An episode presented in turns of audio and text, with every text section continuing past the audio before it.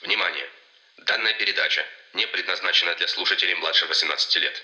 Она содержит описание сцен жестокости и насилия и может спровоцировать неприятные переживания. Не рекомендуется к прослушиванию лицам, находящимся в физически или психически уязвимом состоянии.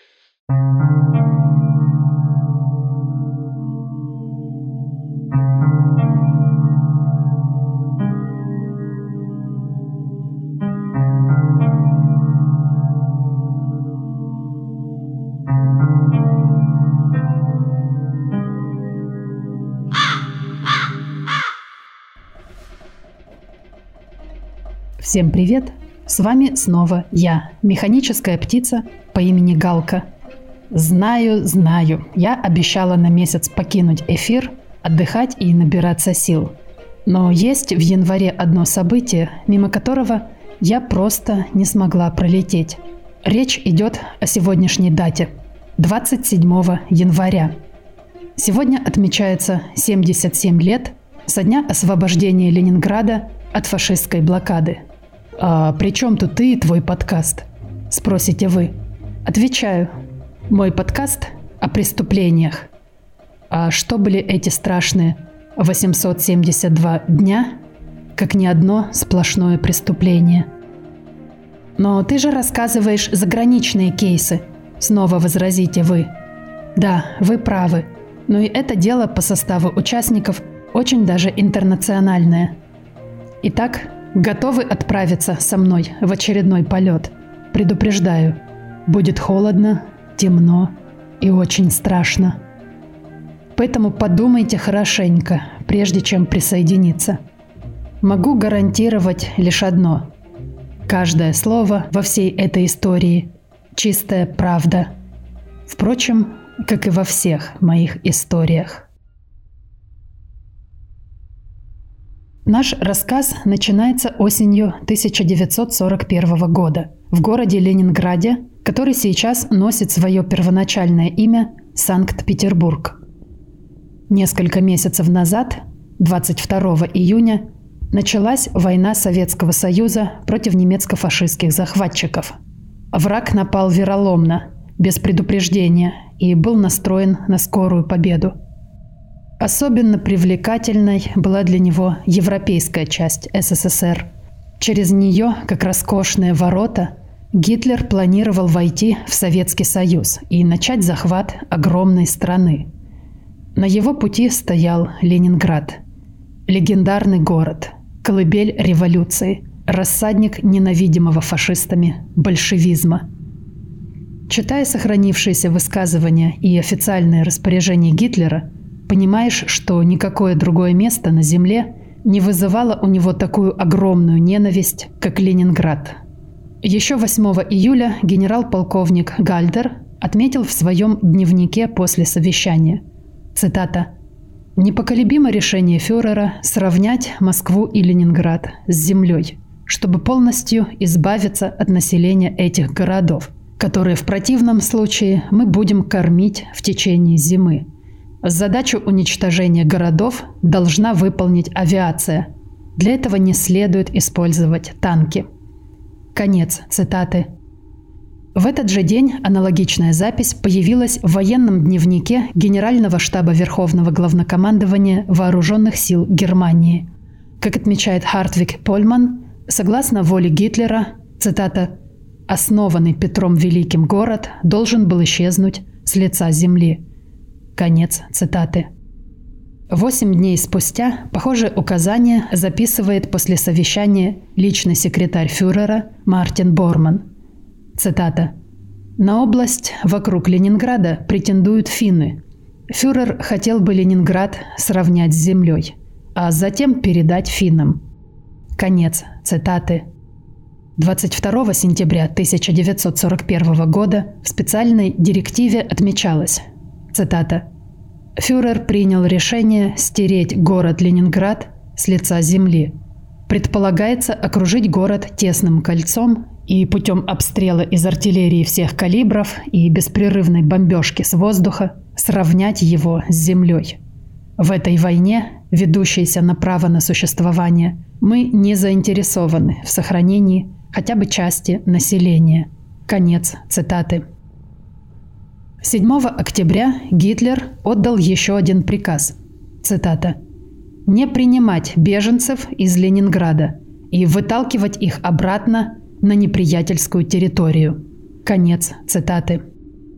Это означало, что если бы из осажденного города стали выбегать измученные люди, им не следовало давать ни единого шанса на выживание. Будь то женщины, старики, младенцы или инвалиды. Расстреливать всех. В нескольких документах приводится причина такой категоричности. Выжившие жители, скорее всего, будут переносить инфекционные заболевания – чтобы зараза не распространилась на ряды немецкого войска, не подпускать к себе советских людей ни на шаг. В директиве главнокомандующему сухопутными войсками генерал-фельдмаршалу Вальтеру фон Браухичу от 7 октября говорится, цитата, «Ни один немецкий солдат не должен вступить в город». Конец цитаты. И далее следует приказ. Цитата.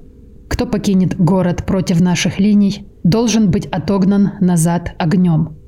Недопустимо рисковать жизнью немецкого солдата для спасения русских городов от огня.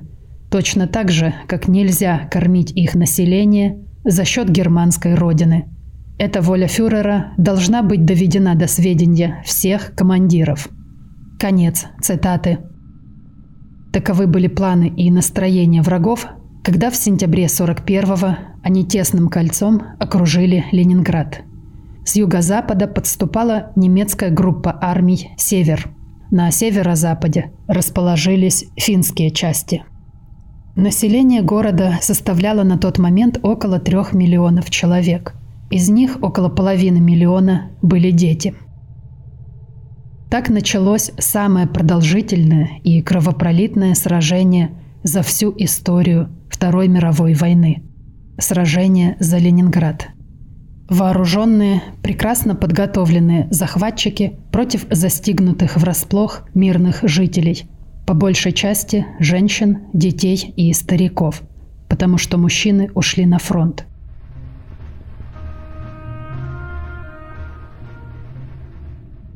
Блокада началась 8 сентября 1941 года – когда немецко-фашистские войска овладели Шлиссельбургом и отрезали Ленинград от всей страны с суши. Теперь сообщение было возможно лишь по воде, по Ладожскому озеру и по воздуху. Немцы не смогли прорвать оборону советских войск внутри блокадного кольца, поэтому решили взять город измором. По всем расчетам нужно было всего лишь немного подождать. Изнуренные горожане просто физически не смогут долго сопротивляться. Впереди известная своими беспощадными морозами долгая русская зима. Для того, чтобы ускорить капитуляцию, начались беспрестанные бомбардировки и артиллерийские обстрелы. Первая массированная бомбардировка произошла в первый же день блокады, 8 сентября. В разных местах города вспыхнуло около 200 пожаров – сгорели продовольственные склады. В сентябре-октябре было максимальное количество авианалетов. Немцы действовали стремительным наскоком, старались запугать и деморализовать население. Гибли люди, животные, разрушались здания, в том числе культурные и исторические памятники, уничтожались лекарства и продукты питания. Город также оказался отрезанным от электроэнергии – это осень и последующая зима – самое страшное время для жителей осажденного города. Именно в эти пропахшие кровью и порохом дни начинается наша сегодняшняя история.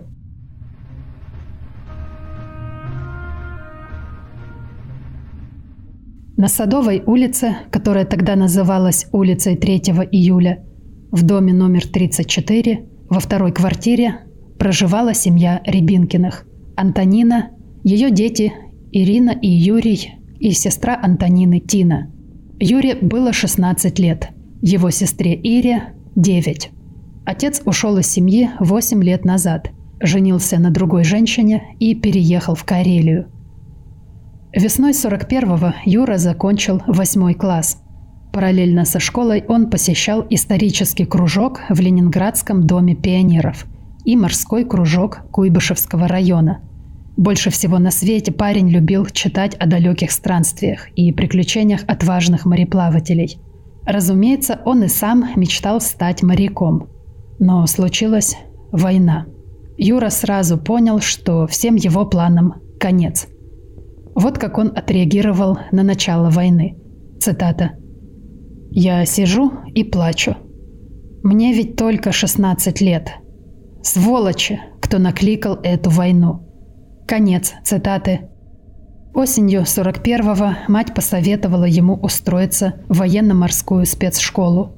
Так у него было больше шансов поскорее эвакуироваться из осажденного города. Эвакуация в те времена проходила по местам учебы или работы, то есть эвакуировали какое-либо учреждение полностью – Обычный человек не мог вот так вот запросто взять и сам по себе эвакуироваться. Поэтому зачисление в военно-морскую спецшколу повышало шансы Юрия на выживание. Человеческий ресурс таял с катастрофической скоростью. Армия отчаянно нуждалась в новых кадрах. Учащихся военно-морских спецшкол посылали на фронт сразу же после обучения самым азам военного дела. Но Юре не удалось поступить. Он не прошел медкомиссию. Врачи выявили плохое зрение и плеврит, воспаление вокруг легких. По этой же причине он не пошел добровольцем на фронт.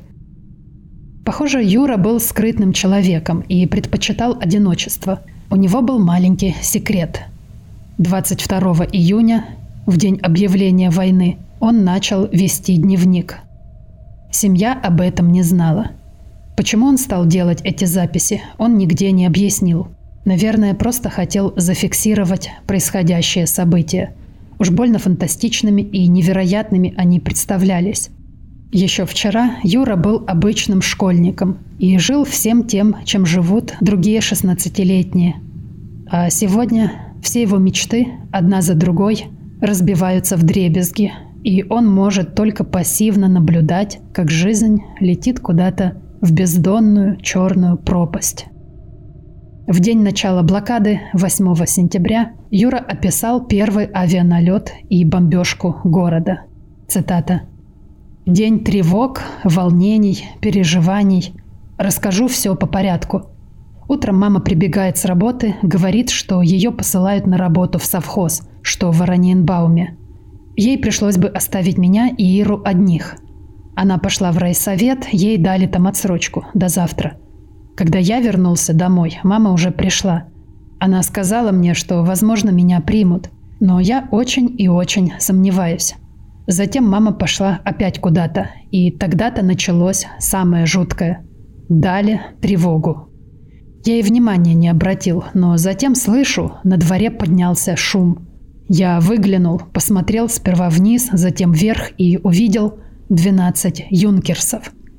Загремели разрывы бомб – один за другим оглушительные разрывы.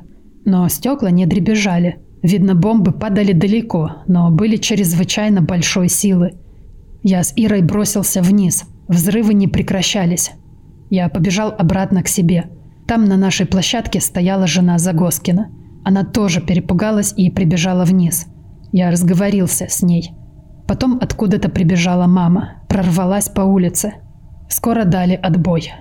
Результат фашистской бомбежки оказался весьма плачевный. Пол неба было в дыму.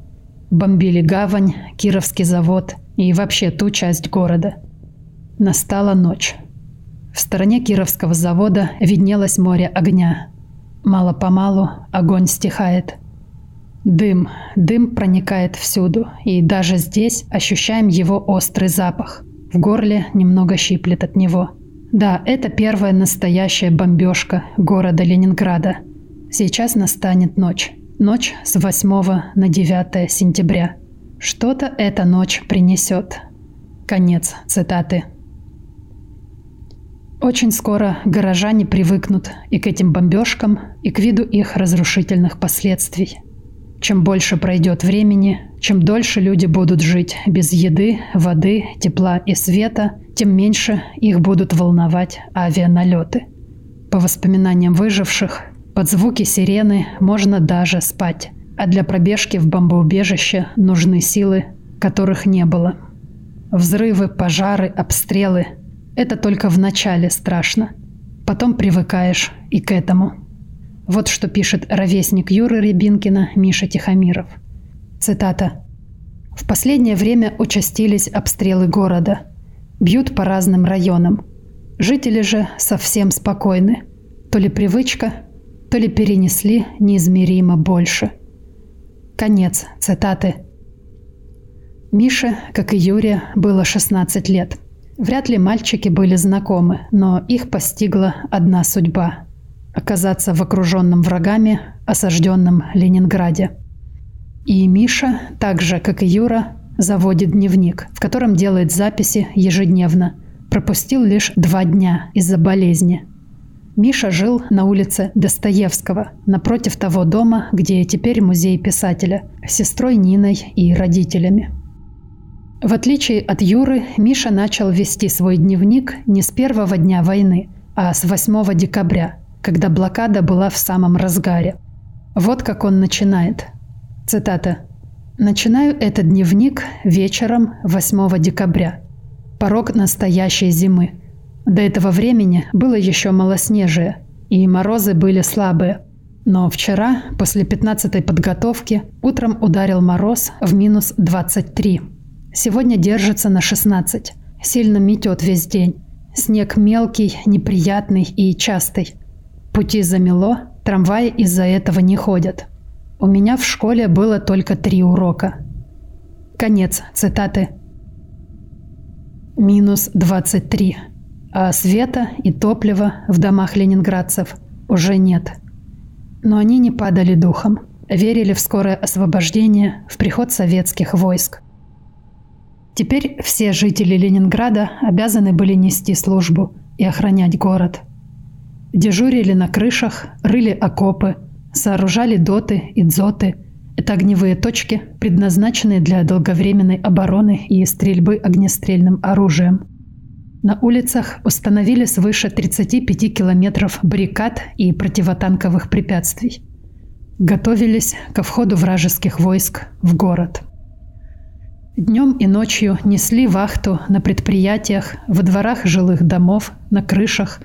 И все это делали не специально обученные, хорошо подготовленные, сытые и сильные люди, а измученные голодом и холодом гражданские – по большей части женщины и 13-14-летние подростки. К тому же эти обязанности выполнялись как бы второй сменой после основной работы. Трудозанятые граждане должны были служить таким образом по два часа в день, не работающие по 8 часов. Да, работу никто не отменял. Люди трудились на производстве, Работали административные учреждения, типографии, поликлиники, детские сады, театры, публичная библиотека. Пока могли, ленинградцы ходили на работу. А когда кто-то переставал появляться, коллеги даже не задавали вопросов. Причина отсутствия была ясна всем.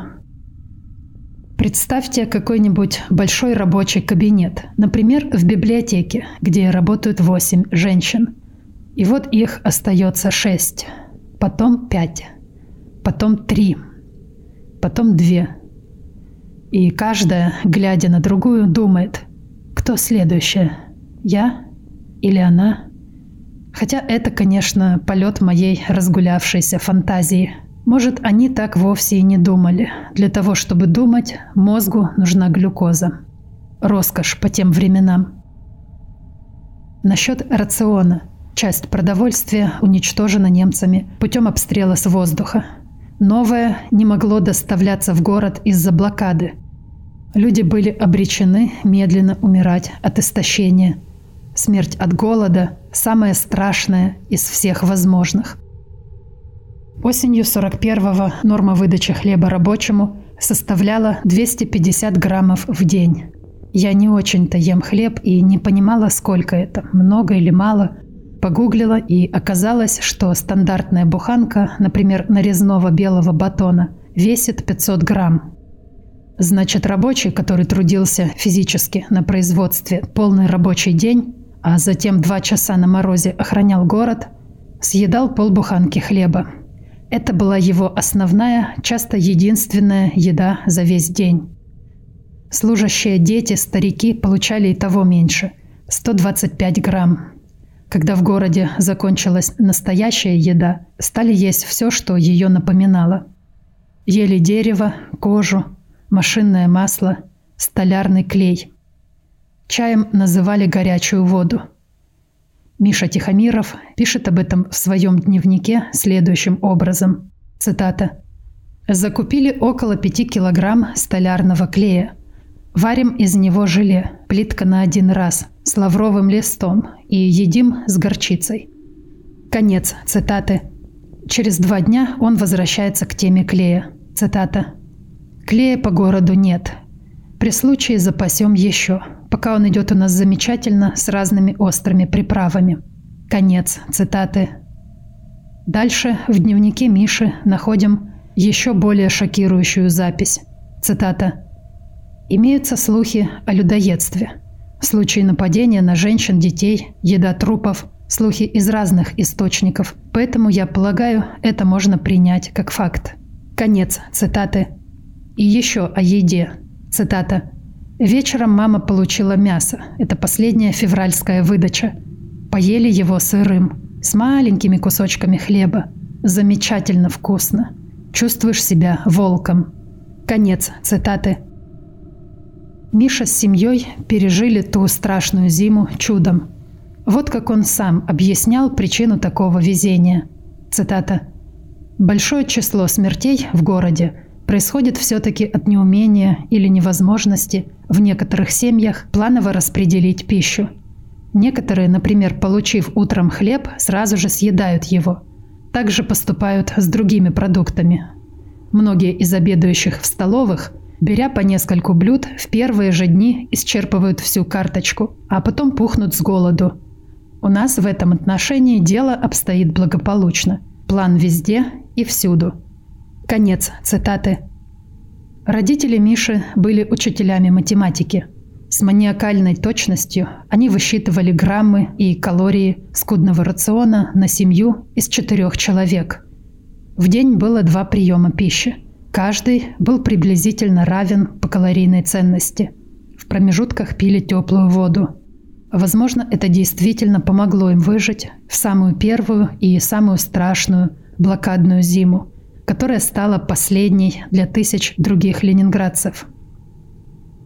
Встречая весну, 5 марта Миша запишет в своем дневнике, цитата, «Ну и март, 25 градусов мороза при ясном небе и замечательном солнце. Солнце, заглядывающее в комнату, использую на 100%. Рассматриваю инфузорий и загнившие сенной настойки. Конец цитаты. Миша любил возиться с микроскопом, который собрал из деталей своими руками. По воспоминаниям его сестры Нины, больше всего он любил животных и вообще интересовался биологией. В ленинградской квартире жили когда-то кошка, морские свинки, а в деревне, где дети проводили лето, у Миши появились новые друзья в лице ястреба, лесных мышей и гадюки. Будучи еще ребенком, он читал серьезные книги по зоологии – Учился делать зарисовки и вести наблюдения за животными. Как у Юры была мечта стать моряком, так Миша мечтал стать зоологом или ветеринаром.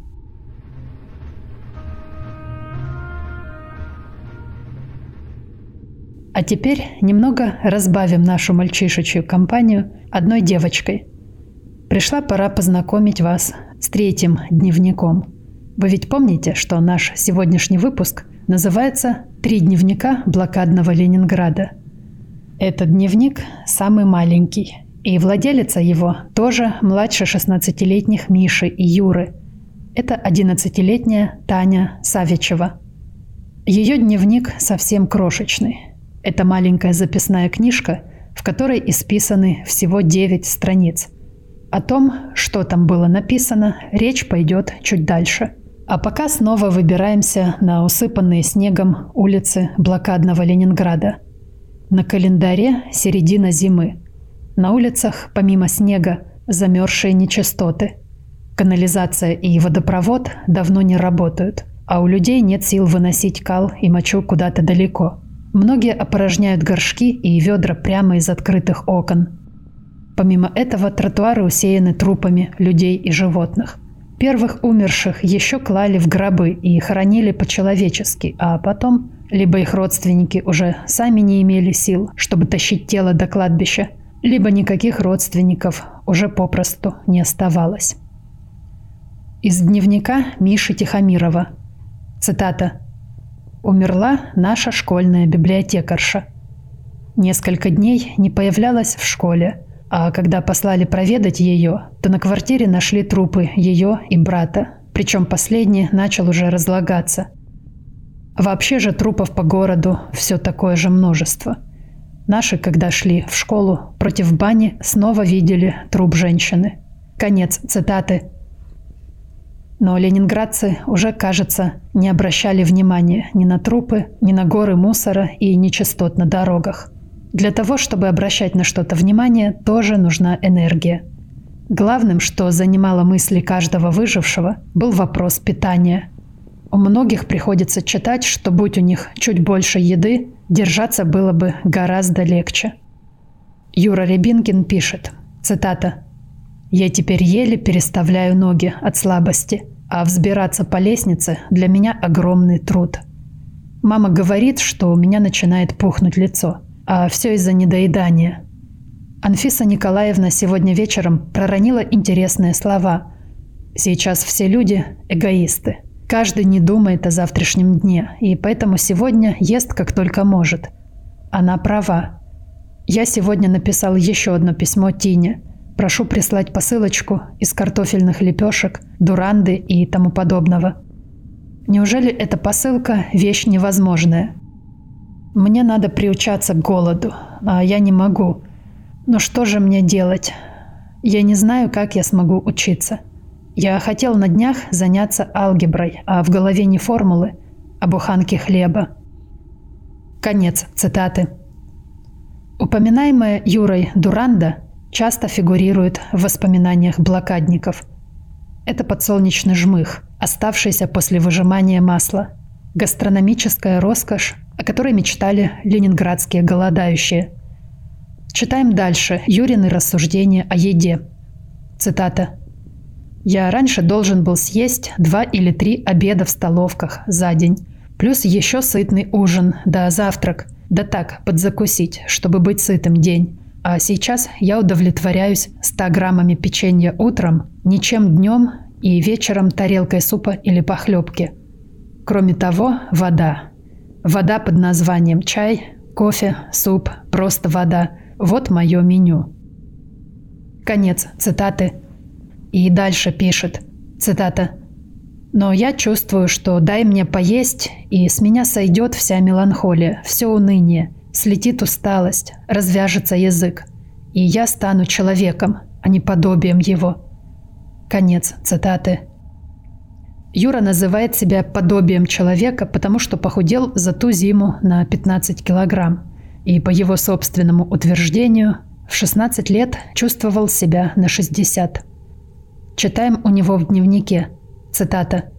«Мне 16 лет, а здоровье у меня, как у 60-летнего старика. Эх, поскорее бы смерть пришла. Как бы так получилось, чтобы мама не была этим сильно удручена. Конец цитаты. И через несколько месяцев другая запись о самочувствии. Цитата. «Весь характер мой почему-то сейчас круто изменился. Стал я вялый, слабый. Пишу, а рука дрожит. Иду, а в коленках такая слабость. Кажется, шаг ступишь, а больше не сможешь и упадешь. Конец цитаты. Как ленинградцы держались не только всю ту страшную зиму, но и все время блокады, для меня огромная загадка. Наверное, кому-то помогали мысли о будущем, вера в победу и в то, что справедливость восторжествует. А иные спасались воспоминаниями, как, например, Юра Рябинкин. Вот что он пишет в дневнике о былых временах. Цитата. «Тихая грусть, гнетущая, тяжело и больно. печаль и тяжкая безотрадная скорбь. Может быть и еще что. Только вспоминаются дни, вечера, проводимые здесь, когда я выхожу из кухни в нашу квартиру. В кухне есть еще какой-то мираж нашей прошлой, довоенной жизни. Политическая карта Европы на стене, домашняя утварь, раскрытая порой для чтения книга на столе, ходики на стене, тепло от плиты, когда она топится. Но мне хочется обойти опять всю квартиру. Надеваешь ватник, шапку, запоясываешься, натягиваешь варежки на руки и открываешь дверь в коридор. Здесь мороз. Изо рта идут густые клубы пара. Холод забирается под воротник, поневоле поеживаешься. Коридор пуст. Что это? Это бывшая столовая. Место веселья, место учебы, место отдыха для нас. Здесь когда-то, это кажется давным-давно, стояли диван, буфет, стулья. На столе стоял недоеденный обед. На этажерке книги. А я лежал на диване и читал трех мушкетеров, закусывая их булкой с маслом и сыром или грызя шоколад. В комнате стояла жара, а я, всегда довольный сам собой, своим обедом и Последнего у меня не было, но зато были игры, книги, журналы, шахматы, кино. А я переживал, что не пошел в театр или еще что-нибудь. Как часто оставлял себя без обеда до вечера, предпочитая волейбол и товарищей. И, наконец, каково вспоминать Ленинградский дворец пионеров. Его вечера, читальню, игры, исторический клуб, шахматный клуб, десерт в его столовой, концерты – балы. Это было счастье, которое я даже не подозревал. Счастье жить в СССР, в мирное время. Счастье иметь заботившуюся о тебе мать, тетю. Знать, что будущего у тебя никто не отымет. Это счастье. Конец цитаты. Вам, наверное, любопытно, почему мы читаем отрывки из дневников Юры и Миши – и совсем забыли про Таню. Нет, мы о ней не забыли. Ее лаконичные записи гораздо более трагичны. Поэтому мы переходим к ним лишь тогда, когда в полной мере уже ознакомились с контекстом происходящего. В отличие от Миши с Юрой, Таня бралась за перо не для того, чтобы описывать окружающую реальность или поделиться мыслями. Для этого девочка была уже слишком слаба. Ее рука едва удерживала карандаш – но Таня все равно писала, хотя это и давалось ей очень тяжело. То, что она записывала, было очень важно, поэтому она должна была писать, несмотря ни на что. Танин дневник в блокноте с алфавитом. На странице под буквой «Ж» первая запись. Цитата. «Женя умерла 28 декабря в 12 часов утра 1941 года». Конец цитаты. Это была 32-летняя сестра Тани. Она скончалась от истощения в связи с голоданием и частой донорской сдачей крови. Следующая запись на странице с буквой «Б». Цитата. «Бабушка умерла 25 января, 3 часа дня 1942 года». Конец цитаты. Это была 75-летняя бабушка Тани Евдокия Григорьевна Арсеньева – скончавшаяся от элементарной дистрофии третьей степени. Следующая запись на букву «Л». Цитата. Лёка умер 17 марта в 5 часов утра в 1942 году. Конец цитаты. Это был 24-летний брат Тани, Леонид, скончавшийся от дистрофии в заводском стационаре. Следующая запись на букву «Д». Цитата. Дядя Вася умер 13 апреля в 2 часа ночи 1942 года. Конец цитаты. Речь идет о 56-летнем Василии Савичеве, Танином дяде, с которым она была особенно близка. Далее запись на букву «Л», где уже была запись о смерти Леонида, поэтому Таня сделала запись на развороте слева. Цитата. «Дядя Лёша 10 мая в 4 часа дня 1942 года. Конец цитаты. По неизвестным причинам слово «умер» почему-то пропущено. Речь шла о 71-летнем Алексее Савичеве, также скончавшемся от третьей степени алиментарной дистрофии. Следующая запись на странице с буквой «М». И здесь слово «умерла» тоже почему-то пропущено. Цитата. «Мама 13 мая в 7.30 часов утра 1942 года». Конец цитаты. Речь шла о 53-летней Марии Савичевой, Таниной матери. У Тани оставались старшая сестра и брат Нина и Михаил, но они пропали без вести. Очевидно, что со смертью матери Таня потеряла надежду на их возвращение, потому что на буквах «С», «У» и «О» она написала, цитата, «Савичевы умерли. Умерли все. Осталась одна Таня». Конец цитаты. Вот и все девять страниц Таниного дневника.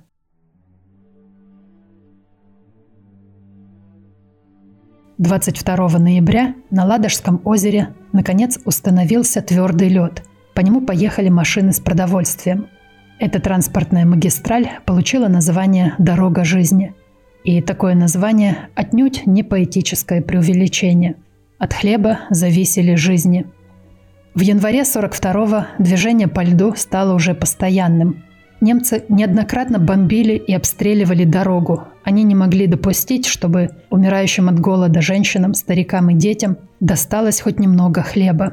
К счастью, советским войскам удавалось отразить атаки, и движение по дороге жизни не прекращалось. Вот что пишет об этом Миша Тихомиров. Цитата. Сегодня Нинель из-за кашля и насморка, а главное для сохранения сил, не ходила в школу. Мы же, придя в школу, узнали великолепную весть. Прибавка хлеба. Получаем теперь по 200 грамм. Это показатель нашего положения на фронте. У населения приподнятое настроение. Все воспряли духом. Конец цитаты. Когда растаял лед, летом 42-го по дну Ладожского озера провели трубопровод для горючего. Осенью – энергетический кабель. На вторую осень блокады и половину зимы у ленинградцев теперь будут свет и какое-то тепло. Но в городе уже осталось ничтожно мало людей. Кому-то посчастливилось эвакуироваться, а большинство просто повымирало. Советские войска неоднократно пытались прорвать блокадное кольцо – но добились этого лишь в январе 43-го. Южнее Ладожского озера образовался коридор шириной 8-11 километров. По южному берегу Ладоги за 18 дней была построена железная дорога протяженностью 33 километра и возведена переправа через Неву. В феврале 43 -го года по ней в Ленинград пошли поезда с продовольствием, сырьем, боеприпасами – Блокада Ленинграда была снята полностью в ходе Ленинградско-Новгородской операции 1944 года. В результате мощного наступления советских войск немецкие войска были отброшены от Ленинграда на расстояние 60-100 километров. 27 января 1944 года стало днем полного освобождения Ленинграда от блокады. В этот день в городе был дан праздничный салют –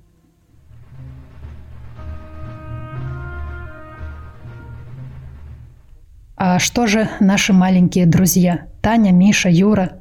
Увидели ли они этот салют? К сожалению, нет. Таню Савичеву эвакуировали в августе 42-го в поселок Красный Бор и поместили в стационар. Девочка была истощена до предела, к тому же болела туберкулезом. Два года врачи боролись за ее жизнь, но ужасы блокады вызвали в детском теле необратимые изменения – Таня ослепла, сошла с ума и умерла в возрасте 14 с половиной лет. Она была единственной из своей партии прибывших детей, кого врачи не сумели спасти. Как дошла до нас записная книжка Тани, на этот счет существуют две версии. По одной из них дневник обнаружил в ленинградской квартире вернувшийся брат Михаил. По другой версии Дневник отдала медсестра, которая ухаживала за умирающей Таней в эвакуации. Таня об этом не знала, но род Савичевых не прекратился. Ее брат Михаил и сестра Нина вернулись домой. Но там они уже никого не нашли. Дневник Тани Савичевой находится в Музее истории Ленинграда. Ходят слухи, что он был использован на Нюрнбергском процессе в качестве документа, обвиняющего фашизм. Но некоторые исследователи опровергают это заявление. Так, например, Лилия Маркова считает, что если бы это было так, то дневник остался бы в Нюрнберге, в материалах суда, а не экспонировался бы в Государственном музее истории Санкт-Петербурга. Также сохранилась фотография Тани в возрасте 11 лет – сделанное за несколько месяцев до начала ведения дневника. Как всегда, я разместила все фото на своей странице в Инстаграм. Миша Тихомиров погиб в мае, когда растаял снег, и казалось, что ужасы зимы остались позади. Помните, как в своих записях мальчик гордился умением своей семьи рационально распределять питание, благодаря чему удается оставаться в живых – Миша был прав. Не голод его погубил. Он был убит осколком снаряда, который попал ему в висок. Это случилось 18 мая 1942 года на трамвайной остановке на углу Международного проспекта и Киевской улицы. Заключительная запись в его дневнике сделана 17 мая, за один день до убийства. Вот последние строки, написанные его рукой. Цитата поминутно вспоминается былое, которое повторялось бы и сейчас, не будь проклятой войны. И понятно, трава уже большая, скоро будут листья, на кустиках уже есть. А погода... А тут с утра до вечера я в училище. Да и все остальные из-за питания поздно сидят по школам. Опять хочется удрать подальше. Из героического, постылого и надоевшего Ленинграда. Конец цитаты. И Юра Рябинкин, с которого начались наши дневниковые чтения. Его судьба самая загадочная из всей тройки. В январе 42-го мать Юры Антонина была уже в критическом состоянии. Тем не менее, каким-то чудом ей удалось договориться об эвакуации. И вместе с Ирой 8 января они покинули Ленинград – их эвакуировали в Вологду, где по прибытии на вокзал 26 января Антонина сразу же скончалась от истощения. Девятилетнюю Иру отправили в детский дом. Судьба самого Юры осталась неизвестной. Он где-то умер, но где и как не установлено. Его дневник впоследствии оказался у какой-то медсестры, которая ухаживала за ним перед смертью в какой-то больнице. Это была синяя тетрадь на которую кивнул умирающий мальчик. У него уже не было сил говорить. Он показал жестом «здесь, под подушкой». Медсестра забрала тетрадь и затем, много лет спустя, передала ее Ирине. Последняя запись сделана Юрой 6 января, за два дня до отъезда матери и сестры. Цитата. «Я совсем почти не могу ни ходить, ни работать. Почти полное отсутствие сил». Мама еле тоже ходит. Я уж себе даже представить этого не могу, как она ходит. Теперь она часто меня бьет, ругает, кричит. С ней происходят бурные нервные припадки.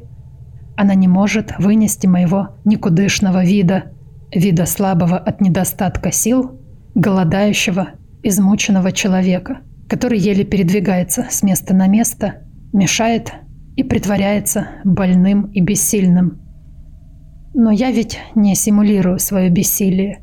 Нет, это не притворство. Силы из меня уходят. Уходят. Плывут. А время тянется, тянется. И длинно, долго. О Господи, что со мной происходит? И сейчас я, я, я... Конец цитаты. На этом дневник заканчивается.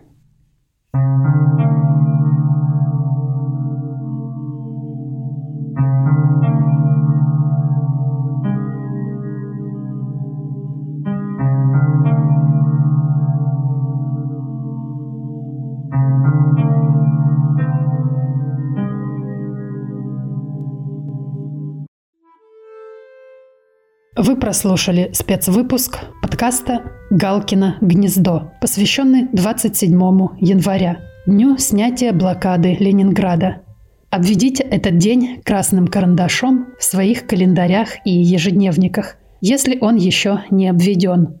Потому что это праздник не только ленинградцев, это праздник всего народа, к которому исторически принадлежим все мы – Напоминание всем людям о том, на что способен человеческий дух и как мало на самом деле нужно для счастья.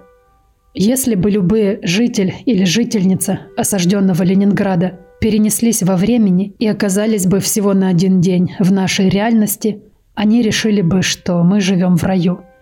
Мы живем в раю, ребята. Рай на земле наступил, и никто этого даже не заметил.